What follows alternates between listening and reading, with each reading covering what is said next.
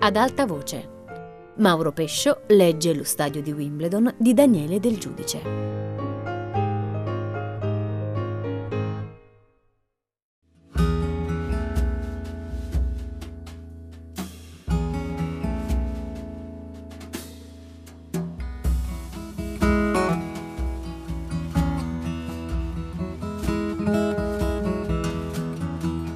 Scendo la collina. Parte il sollievo dell'aria e dei colori, penso soprattutto alla possibilità di prendermi un intervallo fino a stasera o a domani o non so. Adesso mi sembra di avere una ragione per stare qui e dunque di dover usufruire delle pause e di una certa motivazione negli spostamenti. Posso prendere la metropolitana con l'idea di un ritorno, come tutti. Posso aspettare abbastanza fisso e vuoto nel silenzio della stazione posso leggere nel treno un giornale pieno di manchette rosse, di piccole pubblicità di giardinaggio e far da sé. A Wimbledon, dopo il centro già movimentato dalla gente attorno ai pub, preferisco andare a piedi verso casa. Cammino fra villette a sinistra e a destra, dentro le quali tutto ciò che mi sforzo di considerare per me necessario e normale si svolge probabilmente in un modo necessario e normale. Cammino così, senza peso, alle mie spalle c'è stato prima uno scampanellio elettrico, poi un grosso motore fuorigiri. Infine il camion dei pompieri schizza in avanti e imbocca una traversa laggiù, tutto piegato. Cerco una macchia di fumo oltre la cima degli alberi, mi metto a correre. All'angolo ho ripreso un passo appena affrettato. Nella traversa stanno accadendo cose diverse contemporaneamente, ma senza parole, tutte a gesti fra gli uomini coi pantaloni gialli e la giubba nera. Due scavalcano un'aiuola correndo con un grosso tubo verso sinistra. Un altro sfoglia un libro di piantine stradali finché mette una pagina in linea col marciapiede, indicando la posizione dell'idrante. Quello chinato a terra apre il tombino, guarda dentro, aggancia il bocchettone. Qualcuno vicino al camion schiaccia il duplicato esterno dell'acceleratore. Finalmente, da un capo estremo di questo sistema di rapporti muti parte un arcobaleno d'acqua verso lassù, verso la finestra spalancata e buia del secondo piano. La voce attraverso il megafono è nebulizzata. Ordina di evacuare il palazzetto, una costruzione in cemento bassa e lunga.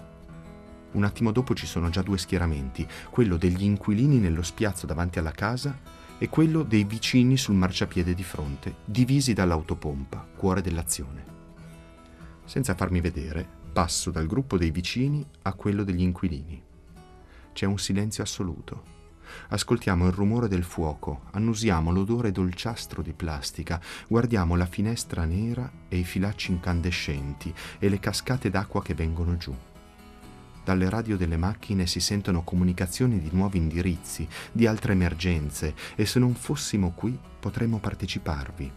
In fondo siamo tutti dalla parte dell'acqua. Nel gruppo dei vicini un ragazzo si sporge con la macchina fotografica, scatta a lunghi intervalli scegliendo le inquadrature. Anche gli inquilini hanno un loro centro. La donna anziana, un po' annerita, alla quale è stata data una sedia le stanno non proprio attorno, ma accanto e dietro, come se fossero invitati a qualche cosa che appartiene prima di tutto a lei. Un uomo con le braccia conserte mi dice piano non è stata colpa sua. Non rispondo nulla, lui insiste. Davvero, questa volta non c'entra. E dico, beh, meno male. Poi un pompiere è apparso alla finestra, ha fatto un cenno definitivo e tutto è tornato al minimo. Il motore del camion, la tensione dei tubi e delle persone. Ogni cosa veniva ripiegata ed anche il gruppo degli inquilini si è dissolto. Resto senza alcun diaframma di fronte alla donna seduta. Lei guarda un punto intermedio fra me e la finestra. Dice Adesso dovrò mettere tutto a posto un'altra volta, capisci? Più tardi, in albergo. La presenza di un altro paio di clienti permette l'accensione di tutte le luci in sala da pranzo, compresi i lumi bassi sui tavolini vuoti. Mangio senza attenzione, vado e vengo dalle immagini e dai pensieri di qualche ora fa. Del pomeriggio resta soprattutto un sentimento di appartenenza a ciò che è accaduto o può accadere. È impossibile dargli una forma e forse per questo mi sento separato dal resto, qui, come una figura sul paesaggio. Poi Con gli altri davanti alla televisione divento inquieto come sempre quando non ho il controllo dei canali. Non posso cambiare e prendermi le scene di inseguimento lasciando gli interni e le motivazioni e vedere parecchi film insieme in una specie di racconto complessivo, badando soltanto all'alternanza di movimento e stasi. Vado di sopra in camera. Invece di crollare nel letto come vorrei, faccio tutti i preparativi per la notte. È una disciplina che si impara dalle donne. Anche se sono stanchissime, si struccano, si curano, prendono il bicchiere dell'acqua, si scelgono un libro. Dopo, nel letto, certe volte parlano con la luce spenta ed è difficile dormire. Chissà quando. Sono un fantasma e bisogna che terrorizzi i visitatori. Ci vorrebbe un grido orribile, lacerante. Mi concentro, prendo fiato. Sono sveglio, grido. Prima sono contento di esserci riuscito, poi mi rassegno al suono rauco, bestiale, al quale appartengo.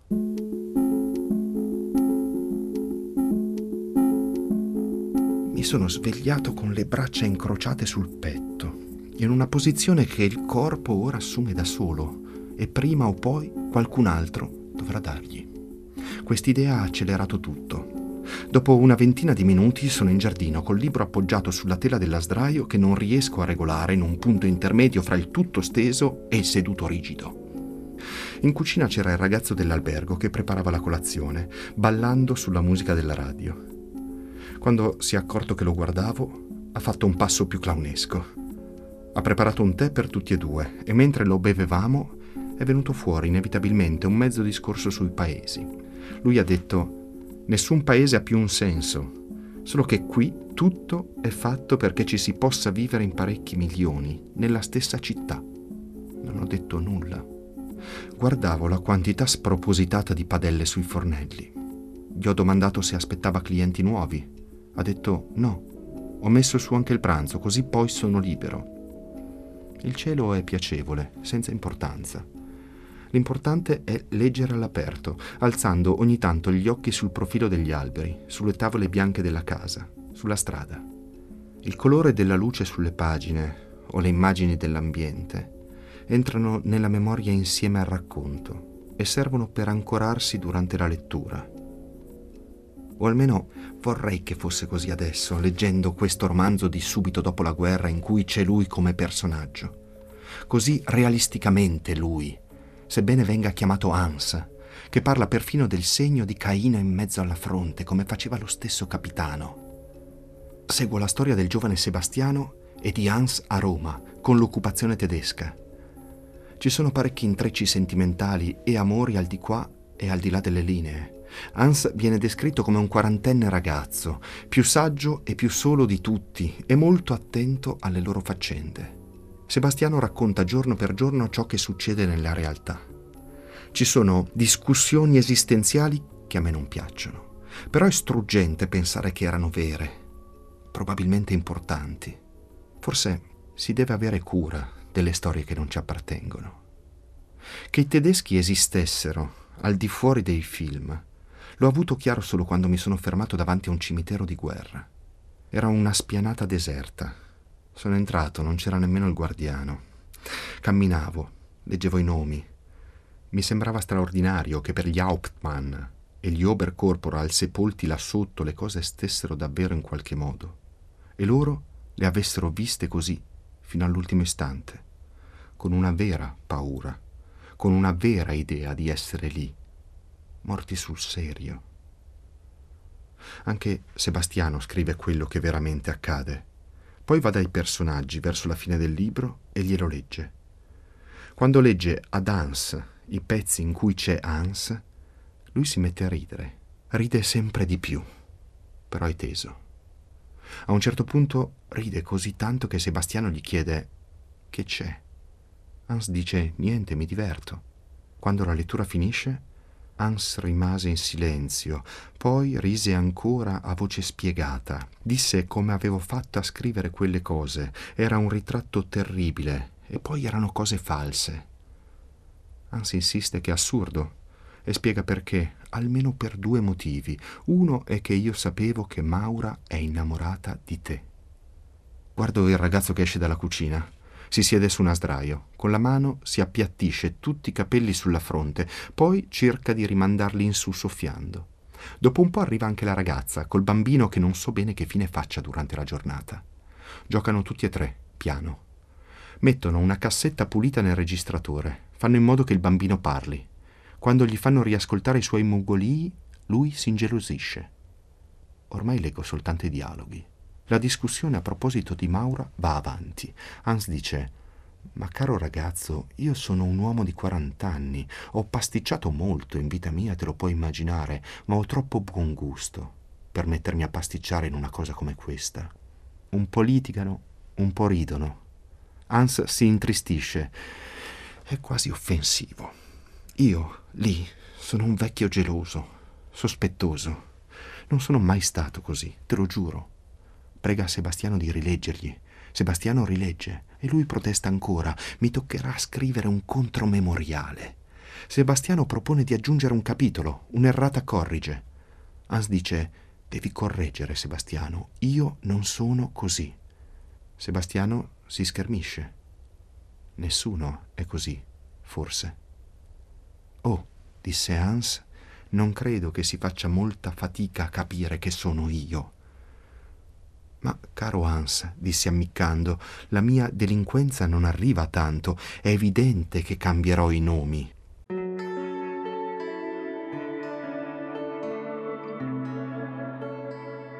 Smetto di leggere. Guardo le cose qui, i tre dell'albergo e l'albergo alle loro spalle, le macchine sulla strada, gli alberi e il giardino con tutto quanto e la striscia bianca di un aereo che va scomparendo. Chiudendo il libro do un'occhiata a un'ultima frase, dove Hans dice ridendo Povero Sebastiano. E Sebastiano, prima di addormentarsi con la faccia contro il muro, risponde nel buio Poveri tutti. Poi, in camera, per prepararmi all'appuntamento, scrivo ogni tanto una parola e le faccio un cerchio attorno.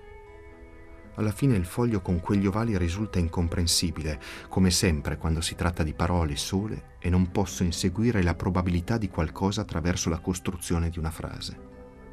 Poco alla volta anche i movimenti sembrano privi di un seguito. Mi sdraio sul letto e mi rialzo. Vado alla finestra e non vedo l'esterno. Metto ordine sul tavolino e poi mi perdo in qualche altro punto della stanza. Nemmeno i mobili hanno la loro imperturbabile evidenza mi sposto continuamente, senza poter staccare un pensiero dal suo sfondo. Al tavolo cerco di nuovo una posizione da lavoro. Forse proprio per questo, per la prima volta, tutto quanto mi ha portato fin qui mi sembra una cosa da fare, quasi un impaccio alla naturalezza con cui potrei stare in questa camera, nell'albergo, nel sobborgo o descriverli. Resto così non so quanto, appoggiato allo schienale, sforzandomi di aderire al paesaggio oltre la finestra. Più tardi, senza averlo deciso, sono accanto al telefono giù nell'ingresso. Cerco il numero dell'aeroporto e chiedo un volo in serata. Aspetto sospirando ogni tanto per far capire che ci sono. Poi la voce femminile ha detto confermato. L'idea di avere un termine ha rimesso tutto in movimento. Riempio la mia sacca, isolo ogni parte della stanza finché di nuovo impersonale e disponibile, senza più nulla di mio. Il ragazzo e la ragazza hanno voluto che lasciassi l'indirizzo. In cambio hanno tirato fuori un cartoncino molto formale col nome dell'albergo e uno stemma. Leggiamo i biglietti sapendo che finiranno chissà dove. Lui ripone il mio nella tasca della camicia, poi mi guarda ancora. Io dico, bene, lui sorride, devo uscire, ti porto fino alla metropolitana. Seduto a sinistra, senza il volante e i pedali, non so dove tenermi e la strada arriva in modo insolito, come se fossi sporto fuori. Lo dico al ragazzo ridendo. Lui risponde mettiti la cintura, oltretutto è obbligatoria. Davanti alla stazione mi passa la sacca, fa un cenno per domandare qualcosa. Lo guardo, aspetto. Lui ci ripensa, sorride e va via. Lungo la salita a Wimbledon Park tutti i riferimenti di ieri, la panchina, la curva, la villa con la barca a vela, sono in una luce diversa, neutri. Mi ero lasciato un po' di tempo per pensare e invece vado avanti annusando l'odore degli alberi o immaginando la vita nelle case. Supero la sua quasi senza accorgermene. Dopo la curva, la strada scende verso una vallata ampia, con un grande parco di erba rasa e alberi e un lago artificiale. Ci sono grattacieli sullo sfondo, villette isolate, campi scoperti e al centro, improvviso e pacato come una visione, lo stadio del tennis. Lo stadio di Wimbledon. Soltanto adesso mi rendo conto di dove sono. Guardo laggiù l'edificio basso con la grande tettoia arrotondata. È un impluvio morbido in cui si raccoglie l'attenzione del paesaggio e dove finisco anch'io.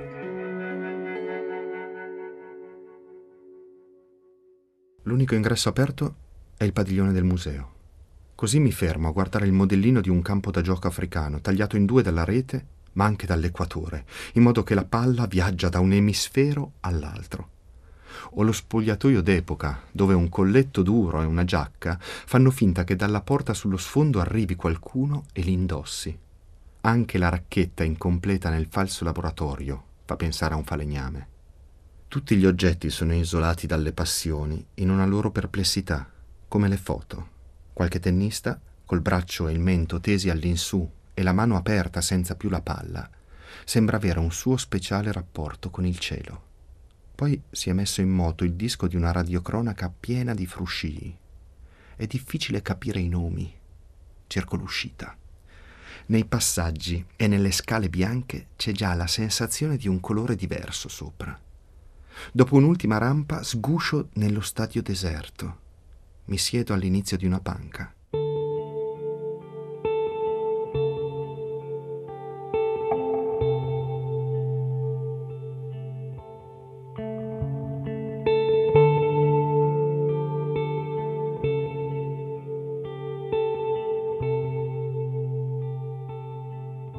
So se è il campo d'erba o il verde opaco uniforme con cui tutto è dipinto a rendere lo spazio così raccolto. Forse la tettoia. In alto segna un margine netto, verde a filo dell'azzurro. In basso scende come un cappello e inghiotte gli spettatori nel buio da cui guardano. Quelli che lascia scoperti, cioè le panche laggiù, debbono sentirsi attorno al campo come a tavola. Quasi non mi accorgo dei tre ragazzini che si sono seduti qui accanto, subito al di là dei gradini. Fisso come loro il campo vuoto, dove la palla avrà tracciato un otto orizzontale fra un giocatore e l'altro, come il segno dell'infinito.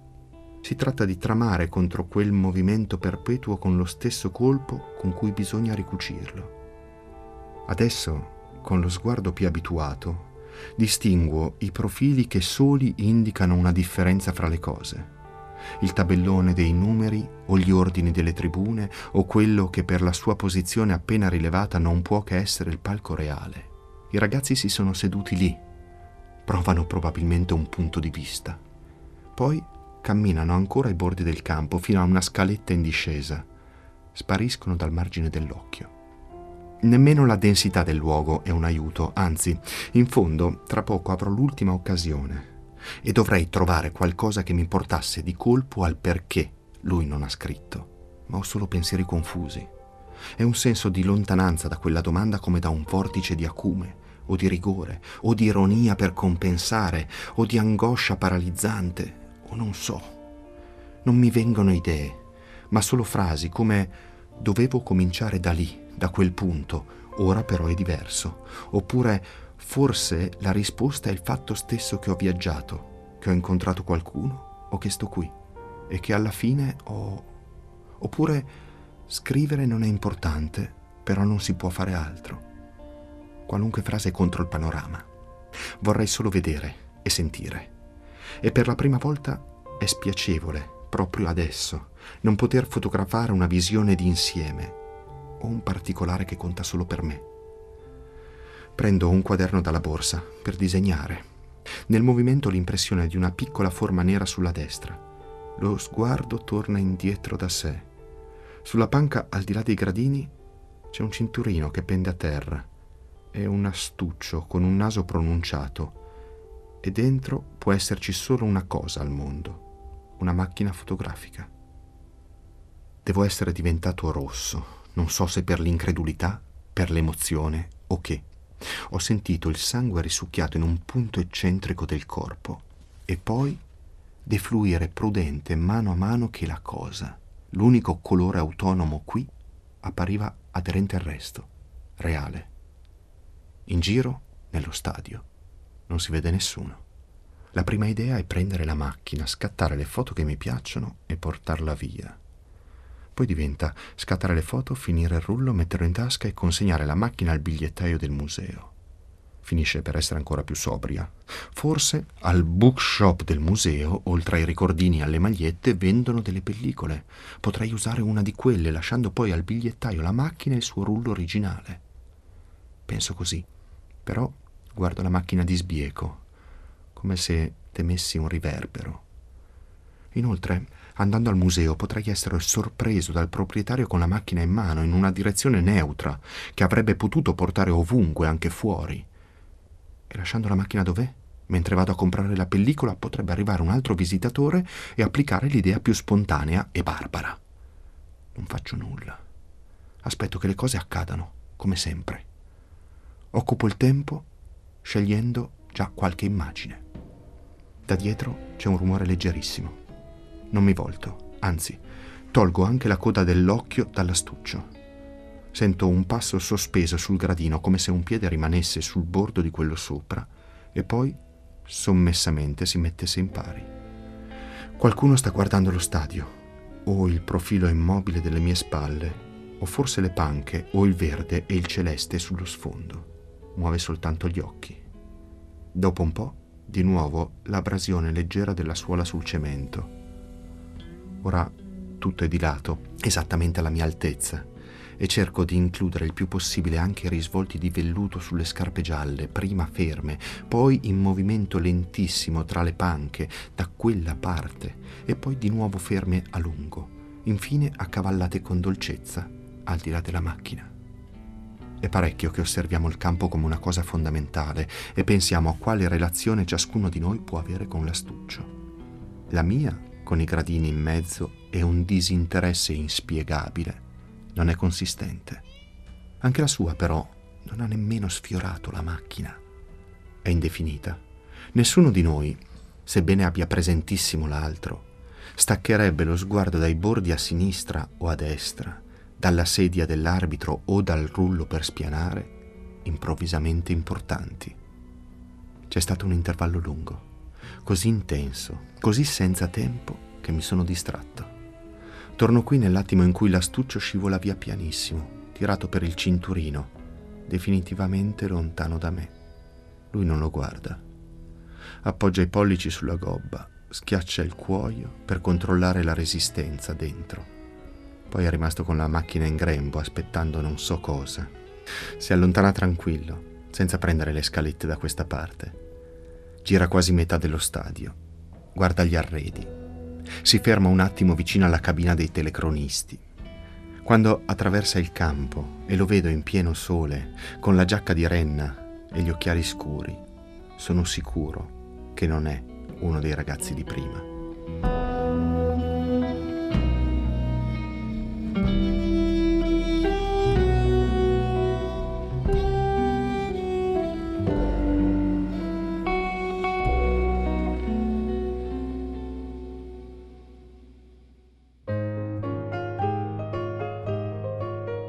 Mauro Pescio ha letto Lo stadio di Wimbledon di Daniele Del Giudice.